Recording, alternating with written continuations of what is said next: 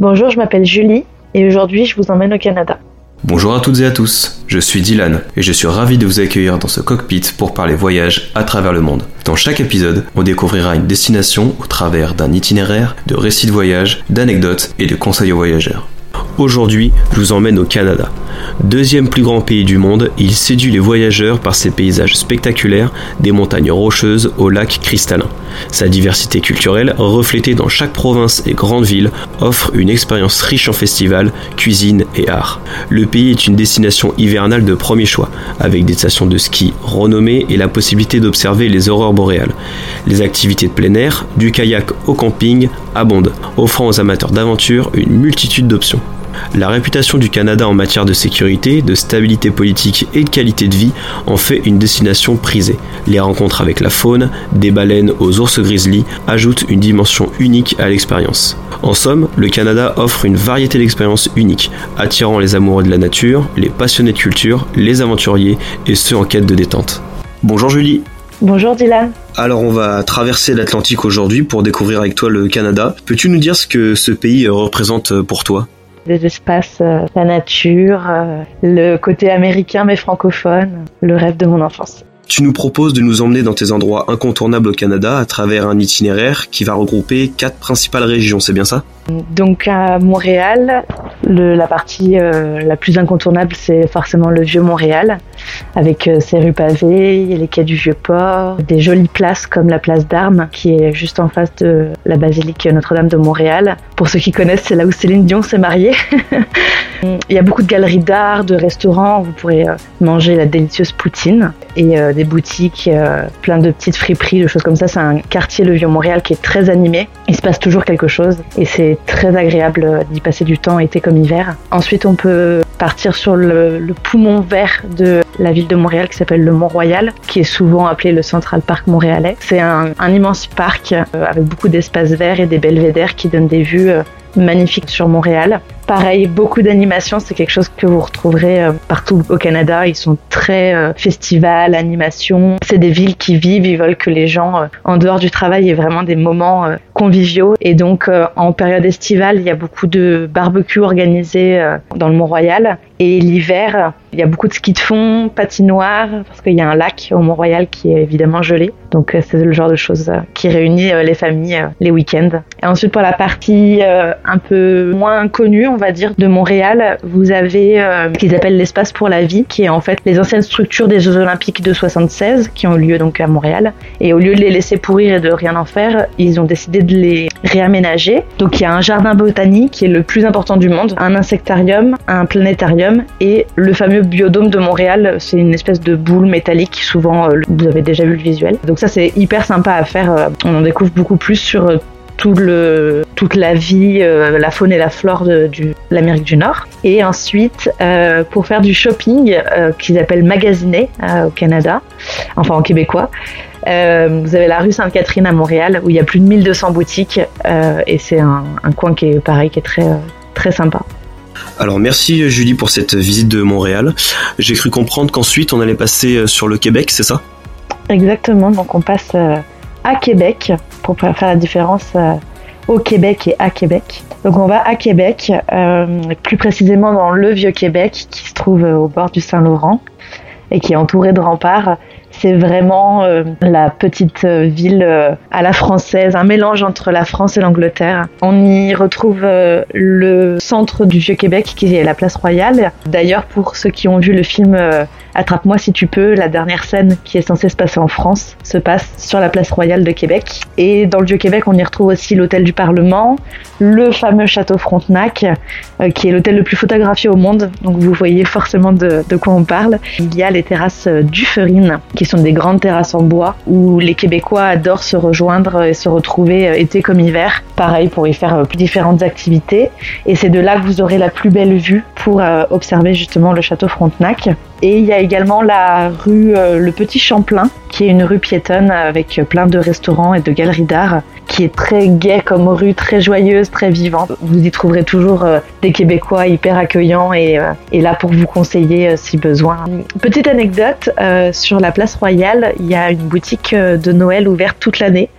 Donc au mois d'août, quand il fait bien chaud, si vous voulez aller prendre un peu d'air frais, vous pouvez rentrer dans cette boutique. Attention, musique de Maria Carré en boucle.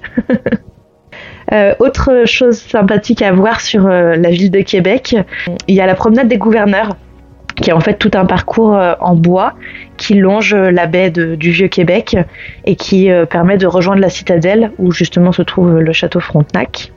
Et vous avez des points de vue à couper le souffle sur le Saint-Laurent qui sont juste magnifiques. Donc vraiment à faire, c'est une petite balade de 20 minutes qui est très sympa.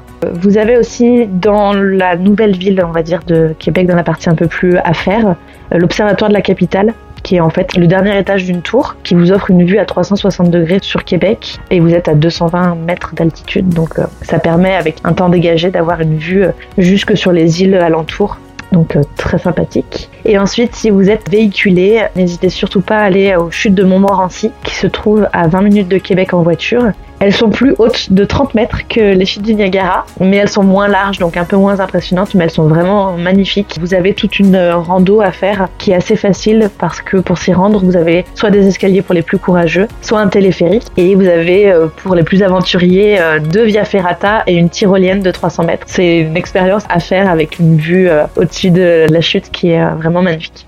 Merci Julie pour euh, la visite euh, de la ville de Québec. Donc on est à mi-chemin sur notre itinéraire et donc on va se rendre vers la ville de Tadoussac. Exactement, on part observer les baleines notamment. Mais Tadoussac, c'est pas que les baleines, même si effectivement c'est euh, un haut lieu pour ça. Pour rester sur la partie baleine, grosso modo, on les observe de mi-mai à mi-octobre, la meilleure période étant en septembre. Et pour les observer, il y a presque, j'ai envie de dire, mille et une façons.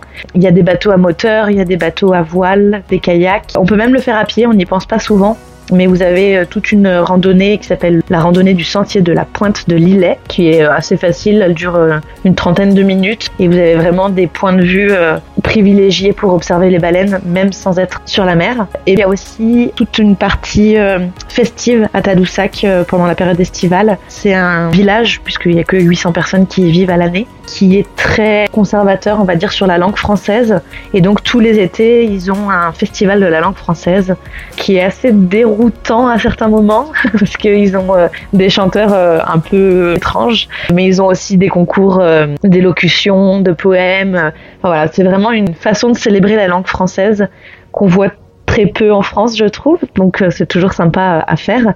Ça, c'est sur le mois de juin. Et après, sur le reste de la période estivale, ils ont des festivals de musique, euh, ils ont un festival de bûcherons. Enfin, il y a pas mal de choses qui se passent pour un tout petit village de 800 personnes. Bon, merci beaucoup Julie pour euh, la découverte de Tadoussac. Donc je sais qu'on arrive sur la dernière étape de cet itinéraire avec le lac Saint-Jean. C'est ça. On termine par une étape 100% euh, nature. Souvent, quand les gens imaginent le Canada, on pense forêt, lac et grands espaces. C'est exactement ce qu'on va retrouver au lac Saint-Jean. Euh, puisqu'on peut euh, l'été aussi bien s'y baigner, randonner, pêcher, chasser, euh, se reposer. Il y a vraiment beaucoup de choses à faire. L'hiver, on y fait de la motoneige, de la pêche blanche, donc la pêche sur glace. Évidemment, randonnée, raquettes, ski fond ou encore traîneau à chien. Pour ceux qui aiment faire du vélo, sur la partie du lac Saint-Jean, il y a une piste cyclable de 272 km qui fait le tour du lac. Et c'est aussi une région qui a pas mal de spécialités culinaires, dont un ingrédient qui fait euh, quasiment toutes leurs spécialités, qui est le bleuet, donc ce qu'on appelle nous la myrtille. Il en pousse euh, de partout là-bas, et donc ils en mettent dans tout, dans les fromages, les bières, les desserts, les plats. Vous mangerez du bleuet euh, à tous les repas. Et ils ont aussi ce qu'ils appellent le wananish, c'est du saumon d'eau douce, qui est une spécialité de là-bas à découvrir et à se régaler, évidemment avec du bleuet.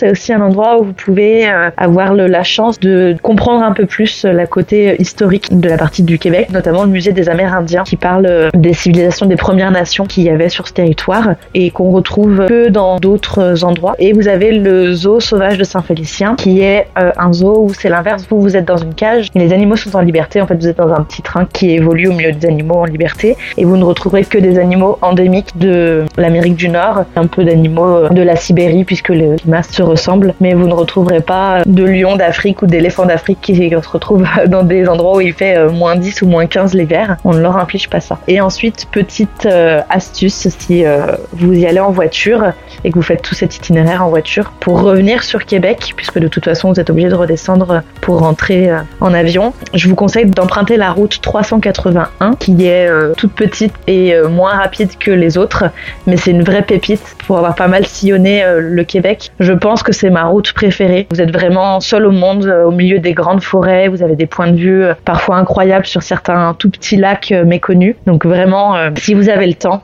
empruntez cette route, vous aurez l'impression de vivre la grande aventure canadienne pour vous tout seul. Eh ben merci beaucoup Julie, je pense que maintenant on a tous envie de découvrir le Canada. Quelle serait selon toi la meilleure période et la durée idéale d'un séjour au Canada? La période, c'est compliqué, ça dépend ce que les gens recherchent. Généralement, les gens y vont entre juin et septembre. Septembre est la période la plus demandée. Fin septembre, début octobre, il y a l'été indien, donc avec euh, tous les érables qui sont euh, avec les couleurs flamboyantes, rouge, jaune, orangé, c'est magnifique. Mais les autres périodes ont aussi d'autres choses à apporter, notamment les gens qui cherchent que ce soit des grands espaces enneigés, ben on y va plutôt l'hiver. Et le printemps et l'automne ont aussi leurs avantages. Euh, au printemps, vous avez toutes les rivières, les cascades qui sont au plus fort de leur activité. Pour la durée, je dirais que le strict minimum pour avoir le temps de profiter quand même un peu, c'est 10 jours sur place parce que mine de rien les distances sont quand même assez euh, grandes. Dès que vous voulez euh, voir quelque chose qui soit pas situé euh, à proximité immédiate de là où vous êtes, bah, il y a de la route à faire. Donc 10 jours, c'est le minimum. Après, si on veut vraiment profiter, 15 jours, c'est déjà bien. Plus on a de temps, plus on trouve de choses à faire, mais 10-15 jours, à mon sens. Et est-ce que tu as des conseils de préparation pour ce voyage? Prendre euh, de quoi bien se couvrir pour les soirs parce qu'il peut faire euh, très frais. À Montréal, il fait euh, les mêmes températures que nous en France. Hein. On est sur la même latitude que Paris. Par contre, plus on monte proche de Tadoussac et le lac Saint-Jean, plus les nuits peuvent être fraîches même l'été. Donc prendre ce qu'ils appellent un chandail, c'est un gilet, une veste pour pouvoir vous couvrir et avoir de bonnes chaussures de marche. Souvent quand on va au Canada, c'est aussi pour découvrir le côté nature et donc on marche beaucoup. Et après, non, juste profiter. Enfin, quel serait ton dernier argument pour nous convaincre d'aller au Canada? Les Québécois. Vraiment, euh, c'est des gens qui sont euh, accueillants. Ils font, enfin, à mon sens, en grande partie la force de cette région du Canada. Euh, déjà, c'est francophone. Pour nous, Français, qui ne sommes pas forcément toujours très bons en langue, c'est un peuple qui est accueillant, qui est joyeux, qui prend plaisir à discuter et à faire découvrir sa région. Le petit conseil que je donnerais, c'est peut-être ne pas se moquer de la langue, des expressions qu'on ne comprend pas, parce que c'est quelque chose que beaucoup de Français font. Au contraire, juste prendre le temps d'échanger et de rire ensemble autour des différences euh, d'expression qu'il peut y avoir entre nos deux pays, euh, qui parfois amènent à des situations assez cocasses. Et eh ben, merci beaucoup euh, Julie pour ton itinéraire sur le Canada. Merci à toi. À bientôt. À bientôt. C'était Cockpit, le podcast de Selectour. Merci beaucoup pour votre écoute. J'espère que ça vous a inspiré et fait voyager autant que nous. Et si vous voulez écouter d'autres aventures autour du globe, abonnez-vous à notre chaîne de podcast sur votre appli d'écoute préférée ou suivez-nous sur nos réseaux sociaux Facebook, Instagram, Twitter et TikTok Selectour. A bientôt dans le cockpit. Ici votre commandant de bord. Nous venons bien atterrir au Canada et la température extérieure est de moins 4 degrés. Merci d'avoir choisi Cockpit pour votre voyage audio. A très bientôt pour une prochaine destination.